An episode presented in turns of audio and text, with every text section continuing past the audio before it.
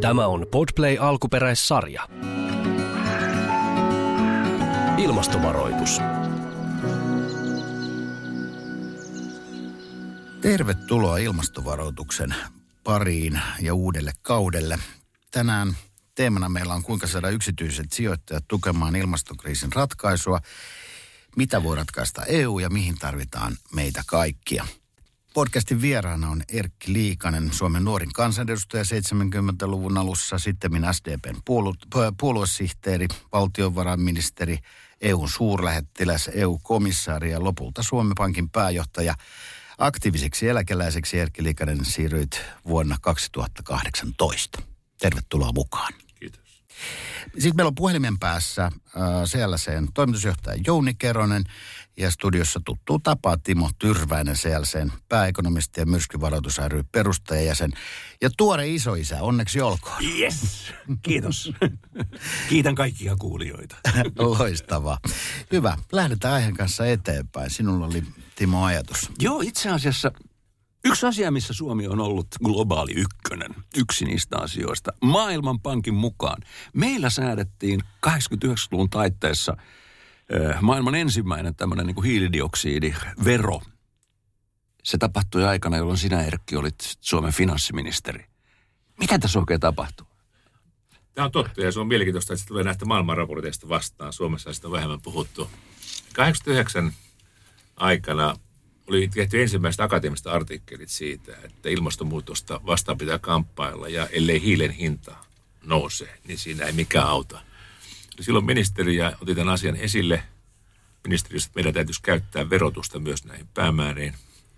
Ja oli itse asiassa kaksi asiaa, jotka oli päällimmäisenä. Toinen oli tämä hiilidioksidivero ja toinen oli fosforivero. Fosforivero sen takia, että lannoitteet pilasivat vesistöjä. Ja se fosforipitous vaikutti siihen. No se oli vaikea asia valtiovarainministeriössä, koska se oli tietysti ihan uutta. Ja, mutta siellä oli sitten semmoinen erinomainen nuori hallitusneuvos nimeltä Lasse Valtonen. Ja hän jotenkin tämän asian oivalsi.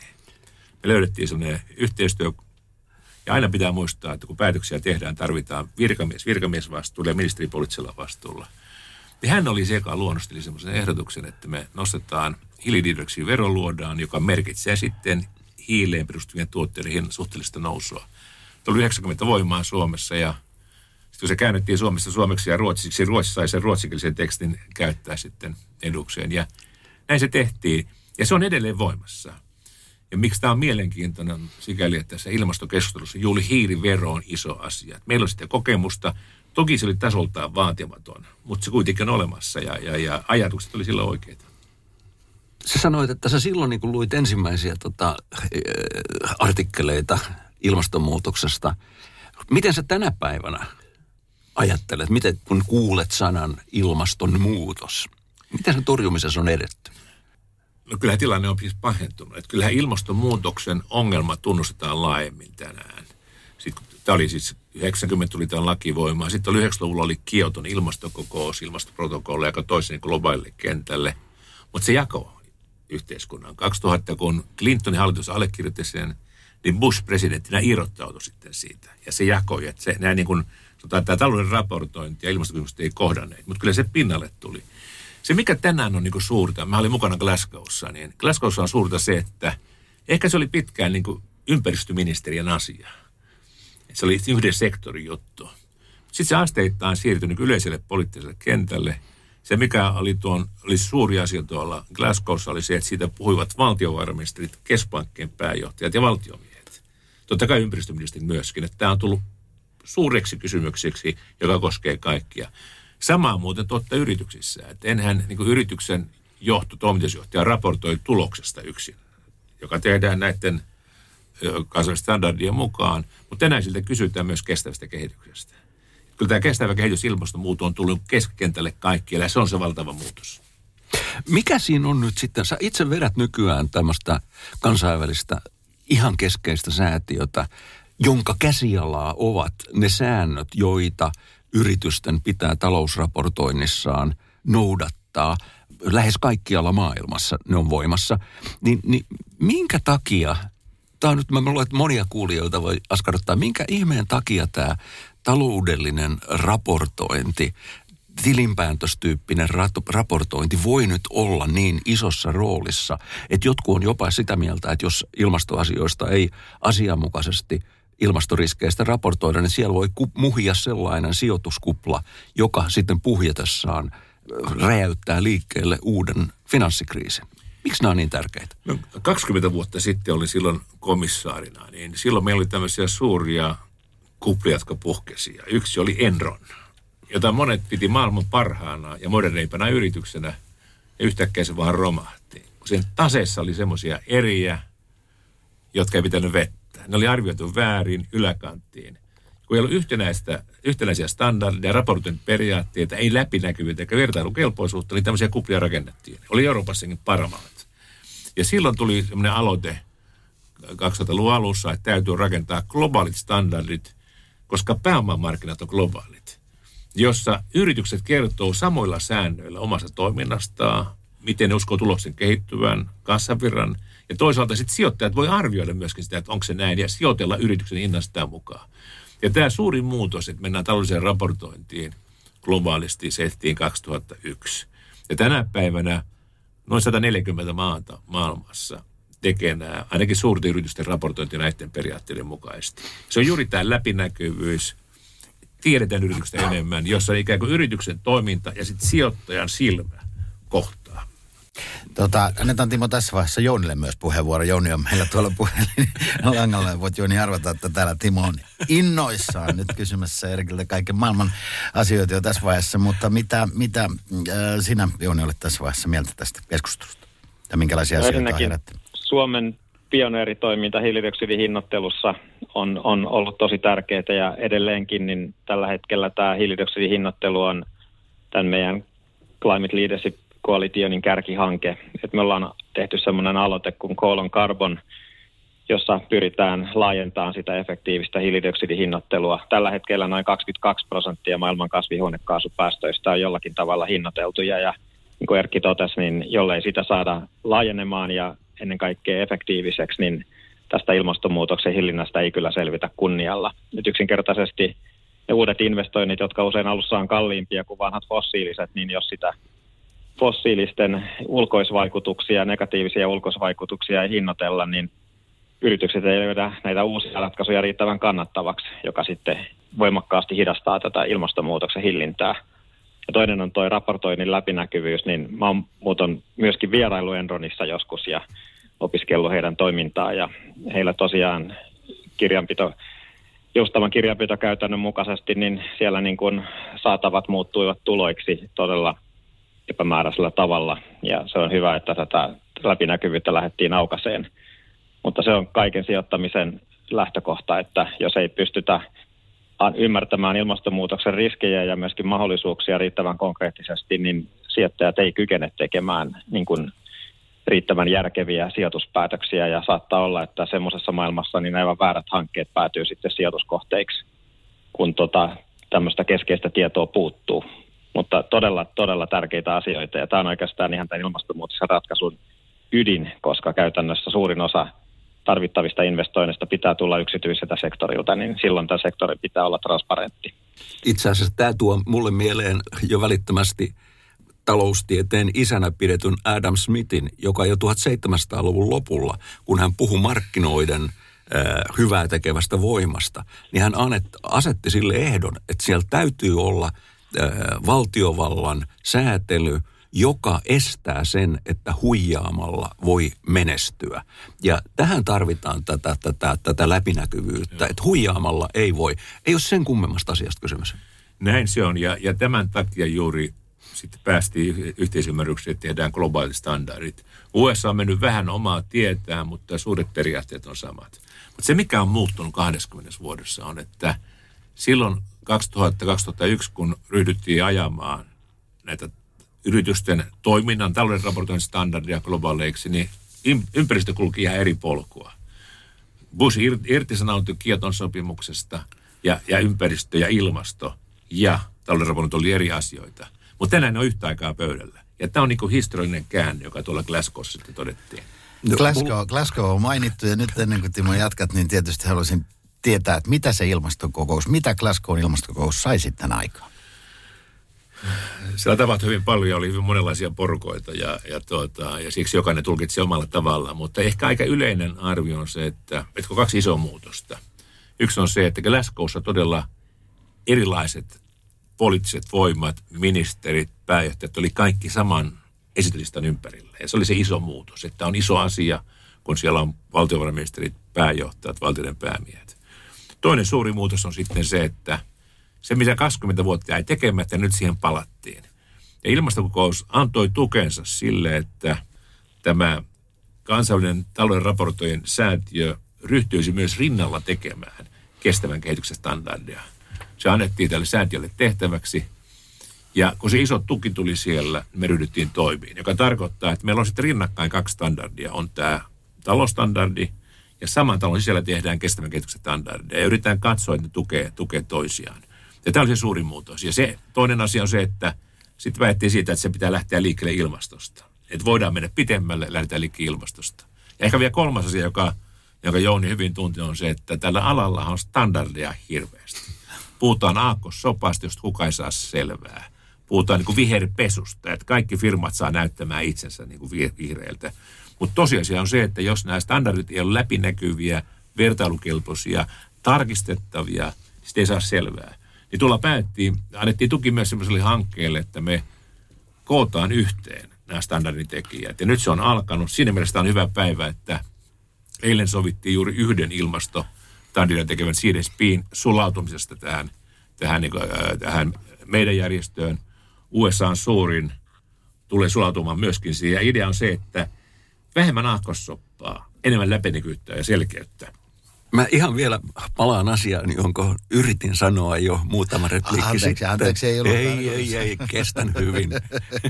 tota, tota, niin, niin, niin se, että kun puhutaan siitä, siitä ikään kuin läpinäkyvyyden eh, ja tämmöistä Enron tapauksessa suuri amerik- amerikkalainen firma, miten se pystyi niin kuin tavallaan tai pystyi harhauttamaan, mutta myöskin niin kuin tavallaan suuri raha harhautui. Niin siitä, mitä, niin, niin tämä liittyy nyt siihen, mitä tämmöinen englantilainen ö, ajatushautomo Carbon Tracker Initiative, jos joku on kiinnostunut, niin voi tsekata netin kautta. Niin ne rupes kirjoittamaan, olisiko sitten niin vajaa kymmenen vuotta sitten, tämmöistä kuin carbon bubble, hiilikupla. Ja silloin ne puhuu vielä yksilöisen siihen, että katsokaa tavallaan tämmöisiä öljyfirmoja, fossiilifirmoja, jotka ilmoittavat, että niillä on omaisuus massassaan öljykenttiä, kaasukenttiä, kivihiilikenttiä ja sijoitusmarkkinat niin kuin ikään kuin arvostivat nämä täyteen hintaan, täyteen arvoon, joka näkyy sitten näissä pörssikursseissa. No sitten kun Carbon Tracker osoitti, että jos me aiotaan ratkaista ilmastokriisi, niin 70 prosenttia näistä fossiilipolttoaineista täytyy jättää maan pinnan kuoren alle käyttämättä. Niin sehän tarkoittaa sitä, että ei nämä firmat oikeasti omistanut yhtään sitä tota, niin kuin omaisuusmassaa siellä takana, jota ne julkisesti esittelivät. Ja tämä oli se, mistä siitä alkoi levitä. Kun puhuttiin ekaksi öljyyhtiöistä, sitten alkoi ymmärtää, että hei, tässä on paljon muitakin riskejä, jotka liittyy ilmastonmuutokseen, ilmastopolitiikan muutokseen. Siihen koko kilpailuasetelmat muuttuu maailmassa, joka alkaa siirtyä fossiilitaloudesta vähähiiliseen talouteen. Ja tästä levisi sitten se, se ymmärrys niin kuin sitten sinne, näin minun käsitykseni mukaan, tänne sijoitus, finanssisektoriin, että ei hemmetti – meidän pitää saada parempi otos, ote näistä, jotta me tiedettäisiin, mihin on viisasta rahoja ohjata. Ja tämä oli ihan oikea oivallus, että työ jäi kesken. Se oli savolainen ura. Aloittamista vaiden valmis. Tuli hirveä määrä standardeja ja lyhennelmiä ja kirjainyhdistelmiä, että kukaan ei kaikkia tiedä. Ja se, mikä on muutos Glasgowssa, niin sanoo, että tämä pitää nyt konsolidoida. Yhdenmukainen, vertailukelpoinen ja selkeä. Siksi on nämä järjestöt pidetty kasaan. Ja se, se mitä ensimmäisenä nyt sitten tehdään, kun tämä kestävän kehityksen johtokunta on asetettu, tehdään ilmastolle yhteisstandardit. Ja se tarkoittaa sitä, että se koskee sitä, että miten yritykset raportoivat ilmastoriskeistä, niiden päästövelvoitteista, että se on yhdenmukainen. Se yhdenmukaisuus ja läpinäkyvyys on avainasia, jolloin sitten sijoittajat voi arvioida tämän raportoinnin pohjalla. Se on ensimmäinen vaihe. Standardi ei riitä tietenkään investoijat voi tietysti vaatia, että näitä täytyy noudattaa, mutta sekä ei ole ihan riittävä, eli niistä lopulta pakollisia. Se, mitä me toivotaan tietysti on se, että kun tämä standardi todennäköisesti tämän vuoden lopulla tulee ensimmäinen valmiiksi, sitten viranomaiset ja valtiot tulisi tekemään sen pakolliseksi omilla toimialueillaan. Jos se on pakollinen, niin silloin se tarkoittaa myöskin, että tilintarkastajat joutuvat tarkastamaan, että onko tämä noudatettu. Ja näet, tämä, tämä niin kuin muuttuisi puheesta toiminnaksi. Ja se on nyt se suuri asia. Ja se, missä vaiheessa me ollaan nyt, niin on se, että tänä vuonna tehtäisiin ensimmäinen standardi. Sitten arvoperimarkkinaviranomaiset katsoo, että voisiko tämä olla semmoinen, että ne suosittelee, että se tullaan kaikilla soveltamaan.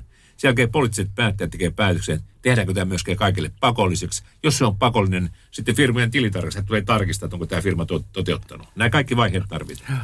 Näin siis Erkki Liikanen. Jouni Keronen, oletko samaa mieltä niistä pääpointteista Glasgown ilmastokokouksen osalta?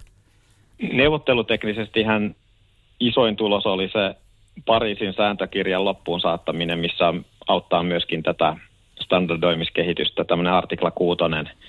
Ja sitten siinä ohessa syntyi paljon, paljon muitakin hyviä juttuja ja vuoden varrella todella paljon, että nythän niin kuin noin maat, jotka kattaa noin 90 prosenttia maailman bruttokansantuotteesta, on tehnyt netto nolla tavoitepäätöksiä viime vuonna. Et se on ehkä se viime vuoden suurin aikaansaannos. Mä palaan vielä tuohon standardointiasiaan, että mitkä on helpompia ja mitkä on vaikeampia asioita, niin yrityksissä niin kuin tämmöinen suora päästöjen vähentäminen, niin siihen löytyy yksilitteisempiä, aika yksilitteisiä mittareita.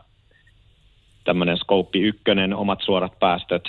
Sitten vaikka hankittu energia, se on edelleenkin aika helppoa laskea siitä niitä päästövähennyksiä ja myöskin niitä käsitteet on aika yksioikoisia.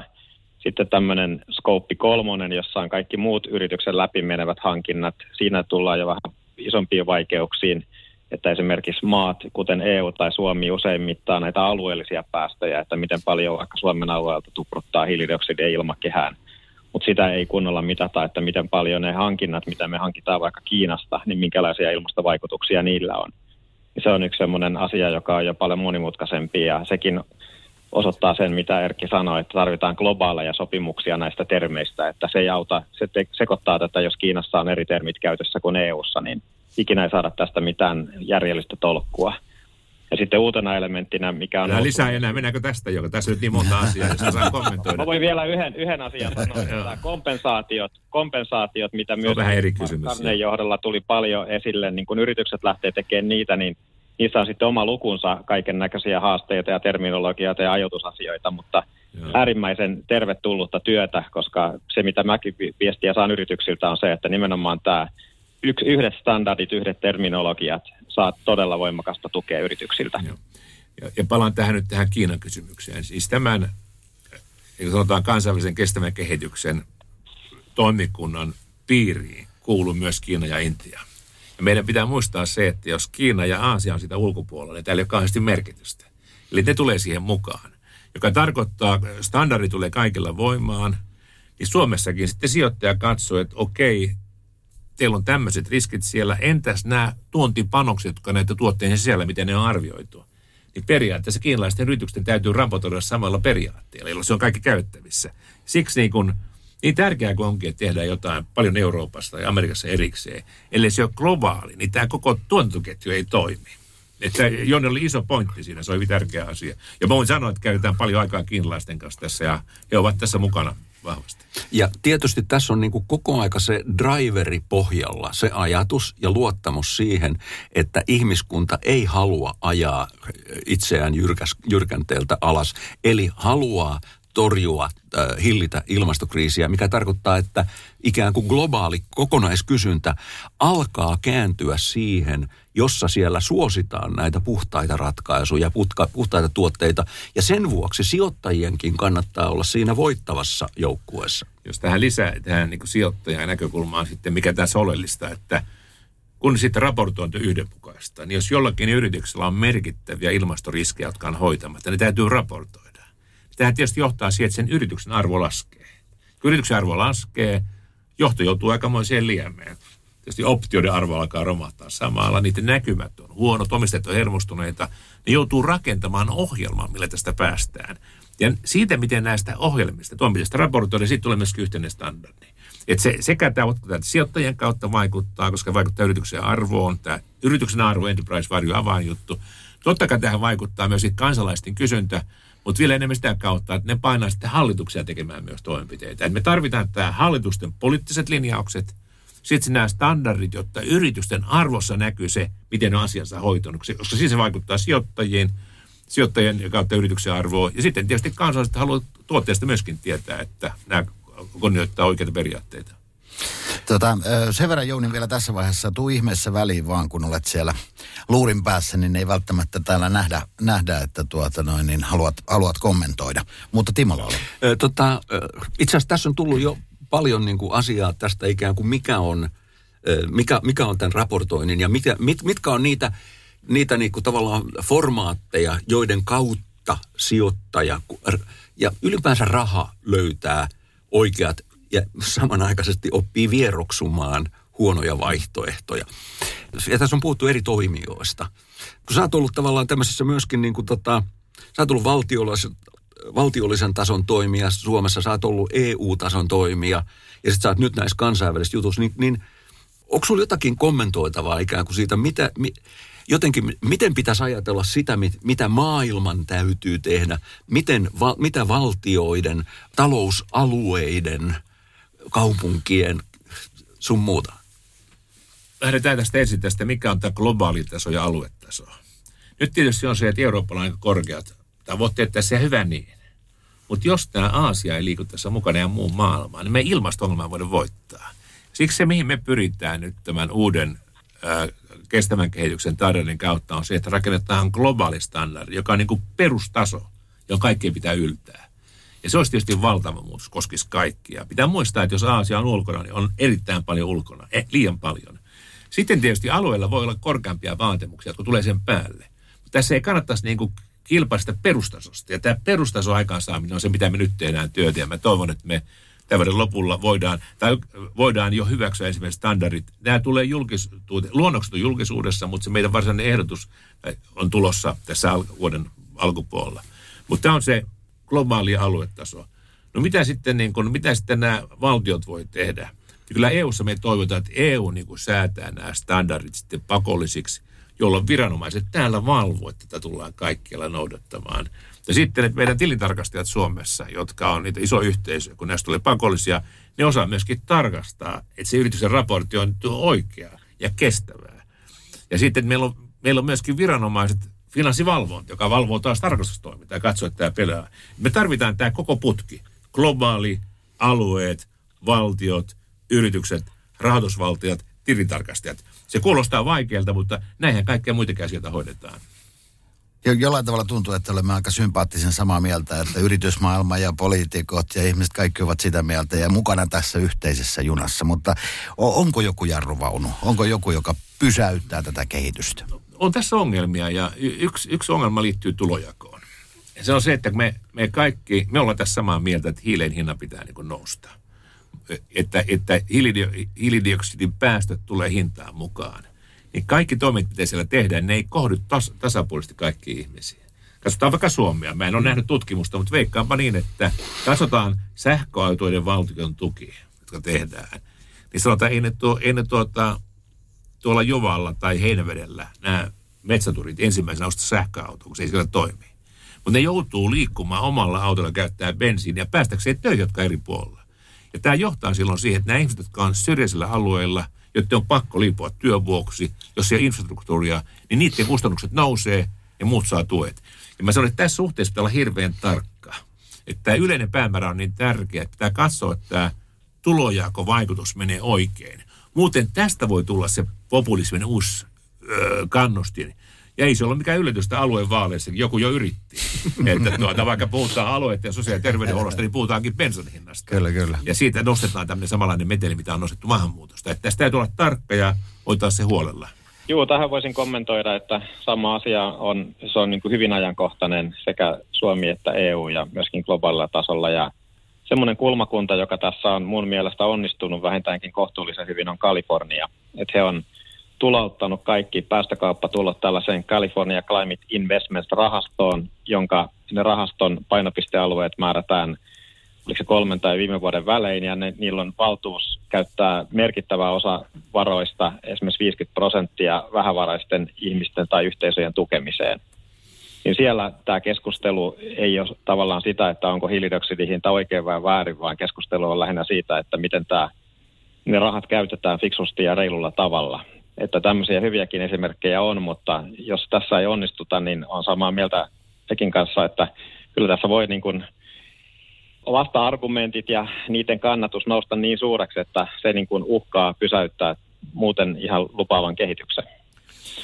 Ja tätä ei pidä kyllä vähätellä. Siis me ei saada antaa tavoitteesta antaa periksi, mutta pitää katsoa, että ne vaikutukset osuu oikeudenmukaisesti kaikkiin ihmisiin. Ja mä sanon itse vaan, kun mä asun Helsingissä, mietin hankkisinko sähköauton, jolloin mä näen yhteen pisteen tuossa Antolassa, niin tämä öljyn hinnan kielteinen vaikutus ei juuri iske. Mun kaverit siellä, jotka joutuu liikkumaan töihin kauas omalla autolla välineitä, hei, tämä vaikutus tulee suurena. Että ollaan hyvin tarkkoja tässä ja huolellisia ja ei saa antaa tämmöistä täkyä, täkyä tuolta populisteille, jotka sitten niin kuin väärät asiat ostaa pintaa ja vahingoittaa yleisiä päämääriä. Että suhtaudutaan kunnioituksella ja pieteetillä, mutta pääasiat pidetään mielessä. Ehkä mä otan yhden seikan sitten vaan vielä, joka tässä on tullut esille, että, että miten tämä markkinasti vaikuttaa, niin, niin että jos nämä yritysten riskit raportoidaan oikein, niin silloinhan niiden yritysten arvo laskee, jotka ei pysty tuota, jotka ei, jotka ei hoitanut ilmastovelvoitteitaan. Niin silloin nämä sijoitusmarkkinat rupeaa miettimään, että mihin me sijoitetaan. Ei ne semmoisia, joiden niin arvo on laskusuunnassa, eikä asiat hoidettu laita rahaa. Jos se niin kuin, niiden rahoituspoja supistuu, ne taas, joilla on uusia teknologioita, uusia ratkaisuja, jotka voittaa ilmastonmuutoksen, niiden arvo nousee, ja sijoitusrahat liittyy sinne. Miksi tämä on niin tärkeää? On se, että valtioiden rahat ei tähän riitä. Veromaksajat ei riitä. Me tarvitaan siis yksityinen pääoma, sijoituspääoma sinne. Mutta ei ne voi kaikkia yrityksiä jokainen sijoittaja erikseen laskea. Nämä standardit auttaa siihen vertailuun ja läpinäkyvyyteen. Kun tästä oikeus, oikeudenmukaisuusasiasta puhutaan, niin, tota, niin, niin yksi voimakas kokemus oli mulle se, juuri ennen kuin Katowicen ilmastokokous pidettiin, mun mielestä se oli 2019 marraskuussa, niin silloin oli nämä keltaliivit tota, protestoimassa bensan hinnan pikkuruista korotusta Ranskan kaduilla. Ja se, mikä siellä oli tota, niin kuin silloin uusi asia kokonaan näissä kokouksissa, että silloin ruvettiin puhumaan tästä, että miten saadaan kansalaiset ymmärtämään. Se silloin vasta nousi siellä keskusteluun. Ja sen jälkeen tämä on tota, niin kuin, niin kuin levinnyt tavallaan itsestäänselvyydeksi. Ja yksi asia, missä se näkyy, on tämä tota niin kuin, EUn, ja nyt mä siirryn sun yhteen leipälaji-areenaasi, eli EUn, niin kuin, sitten syntyy jollakin tavalla se pohja, mistä kumpuaa Green Deal – paketti ja siihen lisättävä tämmöinen oikeudenmukaisen siirtymän paketti. Niin tota, millä silmällä sä oot nyt seurannut entisenä komissaarina tota, niin kuin näitä, tätä EUn aktiviteettia näissä asioissa? Saan ottaa tuosta Ranskasta ensin pallon kopin, koska siis mä olin siellä silloin, kun keltaliivit oli tuota, pysäytti liikenteen ja mikä ei kulkenut. Niin silloinhan oli kaksi teemaa esillä. Että hallitus puhuu siitä, että ilmasto uhkaa koko maailmaa. Maailman loppuu. Keltalivit vastasi, että meidän ongelma se, että meillä ei rahaa tämän kuukauden loppuun. Ja nämä kaksi ei kohdanneet. Ja siinä niin kuin ilmastotaloustieteilijät on oppinut sen, että meidän puhua tota, sekä sitä kuukauden lopusta että elämästä sen kuukauden lopun jälkeen. Että nämä kaksi pitää kyetä yhdistymään. Ja sanotaan, että se on kyllä ekonomistillekin ihan oikea haaste, kun siellä on taipumus vähän tämmöiseen, että ollaan vähän fiksumpia kuin muut. niin tämä pitää kyetä käsittelemään. Mitä EU tulee, niin, niin EU on tässä niin kuin todella tekee isoja tärkeä työtä. Mulla on vain kaksi asiasta, mä haluaisin niin kuin pitää, että pidetään mielessä, että – ellei koko maailman saada jonkun perustandardin piiriin, niin se ei vaan riitä. Että EUnkin pitää kamppailla, että meillä on Aasia tässä mukana ja, ja, ja Afrikka, Latinalainen Amerikka, USA. Että haetaan globaali yhteinen ja ponnistellaan sitten sieltä niin pitkälle kuin päästään. Toinen asia on se, että kun mä oon lukenut nämä taksonomia-ehdotukset kaikki ja olen direktiivisiä paljon tehnyt, niin kyllä se 500 sivua on aika kova urakka. että kyllä mä luulen, että siinäkin kun toimeenpanoon mennään, niin pitää niin kuin aika tarkkaan katsoa, miten jaksotaan – perustellaan, ymmärretään ja pannaan toimeen. Erkki Likanen puhui tässä siitä, että meidän on saatava kaikki mukaan tähän. Ää, mitä olet, olette hyvät herrat mieltä, Jouni, Timo ja Erkki, miten suuret mahdollisuudet meillä on saada kaikki mukaan tähän? Niin Aasia, USA, USA USAssa nähtiin aikakausi, jolloin ö, johtava johtava Trump, johtava presidentti oli sitä mieltä, että, että näistä pitäisi niin kuin keksiä muita ratkaisuja. Tämä on erittäin hyvä kysymys, koska kun me puhuttiin nyt näistä, näistä niin taloudenpidon standardeista, joita siis tämä kansainvälinen säätiö, joka niistä vastaa, jonka mä oon niin heidän hallintoneuvoston puheenjohtaja, niin se toimisto on Lontoossa. Se on niin yhdestä kaikkialla. Mutta jos mennään kestävään kehitykseen, niin se ei voi olla vain yhdessä teollisessa valtiossa. Me on päätetty, että tämän organisaatiolla tulemaan sanotaan global footprint, että globaali jalanjälki. Meidän pitää läsnä kaikissa maanosissa. Ja nyt ratkaista on jo niin tehty, että yksi pää, pääkonttori on Frankfurtissa, EUssa, toinen tulee maan Amerikoissa, Kanadassa, kolmas tullaan rakentamaan Aasia, jonka yksityiskohdat on niin auki vielä, mutta se on niin tällä hetkellä päällä. Plus, että se koko meidän hengellistä pitää olla aidosti globaalia, jotta me ollaan läsnä joka puolella. Että tämä ei ole tämmöinen niin pienen porukan harjoitus, vaan tämä liittyy myös niin paljon arvokysymyksiä ja poliittisia elementtejä, että meidän täytyy kyetä mobilisoimaan laajalla pohjalla tuki. Se on aika hyvin liikkeellä kyllä tällä hetkellä, mutta että kyllä tämä on pitkä, pitkä marssi. Mitä Jouni sinä näet? Toinen, missä tarvitaan todella laajaa globaalia standardointia, on kiertotalous. Että kun maailmassa tavarat valmistetaan useissa eri maissa ja käytetään kolmansissa maissa ja niin poispäin, niin tämä globaali tuotantokoneisto, niin me ei ikinä päästä kiertotalouteen, jolle me standardoida vaikka laitteiden tai esineiden dataa, että mistä joku laite on tehty ja mitä se kestää, mitä se ei kestä, mitä se on huolettu ja niin poispäin. Ja se on toinen tota, tämmöinen aidosti globaalinen juttu ja ilman jotain VTO-tyyppisiä että VTO pitää saada aktivoitua uudestaan, niin tämmöisiä aidosti kansainvälisiä työryhmiä, niin tätä ei saada tehtyä. Että mä niin näen tämän työmääränä niin vielä suurempana urakkana kuin tämä tota, kirjanpitomenetelmien standardointi, mutta jolle kyetä tällaisiin laajoihin globaaleihin yhteisymmärryksiin standardeissa, niin tota, ei kiertotaloudessa esimerkiksi ole mitään keinoja päästä siinä kovin pitkälle. Tuo on hyvin tärkeä asia. Mulla on yksi huoli tässä keskustelussa kokonaisuudessa on se, että meillä on niin monta juttua päällekkäin, että kaikista tulee savolainen urakka. että, että, että, että puhetta, mutta mikä ei tule valmiiksi. Ja siksi mä oon, mä oon päättänyt keskittynyt tähän, että ensin tehdään tämä ilmastostandardi. Ja pyritään me saada se valmiiksi tänä vuonna. Sitten tehdään toinen standardi, että millä tavoin yritysten pitää raportoida ilmastoriskeistä ylipäätään. Se, se malli, miten ne raportoidaan, se tulee yhtenäiseksi. Sitten kun ilmastossa mennään eteenpäin, nyt varmaan tullaan biodiversiteettiin ja, ja, ja myöskin näin kierrätyksen suuri ongelmia, mutta jotain pitäisi saada valmiiksi globaaliksi. Me ei tarvita vain uusia kokouksia kokouksien perään, vaan tarvitaan myöskin toimenpiteitä. Mutta kaikki mitä Jouni sanoo on totta, mutta hoidetaan, yritetään yksi urakka tehdä valmiiksi. Ja kommenttina, sehän tässä esimerkiksi YK-piirissä, kun mäkin olen seurannut ilmastoneuvotteluja aika läheltä nyt kymmenen vuotta, niin tässä on niin kuin valtavasti pöhinää, on, on valtavasti pieniä projekteja, paikallisia projekteja, että jos me kyettäisiin keskittyyn vaikka viiteen merkittävimpään asiaan, joista tämä, mistä tänään puhutaan, on yksi hiilidioksidihin on tullut toinen, muutama, niin tota, me saataisiin aikaan niin paljon suurempia muutosvoimia kuin tällä hetkellä, että tehdään miljoonaa projektia yhtä aikaa. Mä ottaisin tähän vielä yhden näkökulman, joka on tietysti se, että me ollaan puhuttu täällä niin kuin erilaisista toimijoista, on valtioita ja alueita ja globaalia tämmöisiä järjestelmiä ja näin poispäin. Ja kuitenkin sitten mulle ekonomistina on itsestään selvää se, että oikeastaan kaiken taloudellisen, jokseenkin kaiken taloudellisen toiminnan niin kuin viimekätinen loppuasiakas on kansalainen. Eh, niin se, että, tota, että miten sä ajattelet nyt tätä koko kuviota, ja, ja nyt riisutaan pois kaikki tota, tota, tämmöiset positiot organisaatiossa. Miten sä ajattelet niin tätä kansalaisten äh, roolia tässä kaiken, tämän kaiken keskellä, jos sä ajattelet sitä päättäjänä, mm. sinuna, kansalaisena, kuluttajana, isänä, isoisänä? No tietysti kaikkia lähtee siitä. Siis ei mitään voi tehdä ellei sellaista demokraattista oikeutusta kansalaisten suhteen. Ei mikään, kaikki sanoo, että miksi hallitus ei tee enempää – sitten katsotaan Galluppia, niin puolet ihmisiä ei kannata koko asiaa. Tarkoittaa, kyllä sen kansalaistenkin pitää tehdä työtä ilmastotietoisuuden lisäämiseksi ja tukea päättäjiä ottamaan myös riskejä. Ja ongelma on se, että kaikki suuret päätökset on vaikeita, niissä on myöskin tämä vastapuoli.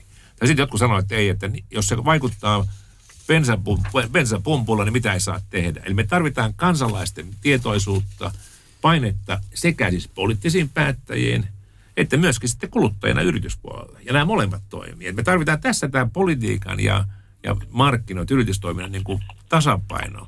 Ja vuorovaikutus on hirveän tärkeä. Kaiken takana on sitten kansalaiset, jotka haluaa muutoksen ja ymmärtää sen välttämättömyyden.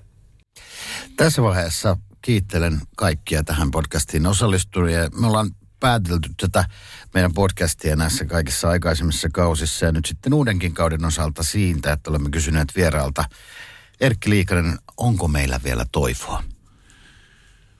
Kyllä meillä toivoa on, mutta tilanne ei ole parantunut. Että siis se, mikä on parantunut, on tietoisuutta on tullut lisää. Me on lyöty ensi, äh, luotu ensimmäisiä välineitä päästökaupaksi. Nyt on yritykset tehdä standardia, mutta meidän pitää juosta niin kovaa. Ja pitää niin saada nämä projektit valmiiksi. Meillä on mahdollisuus saada käänne aikaa, mutta työ on kesken.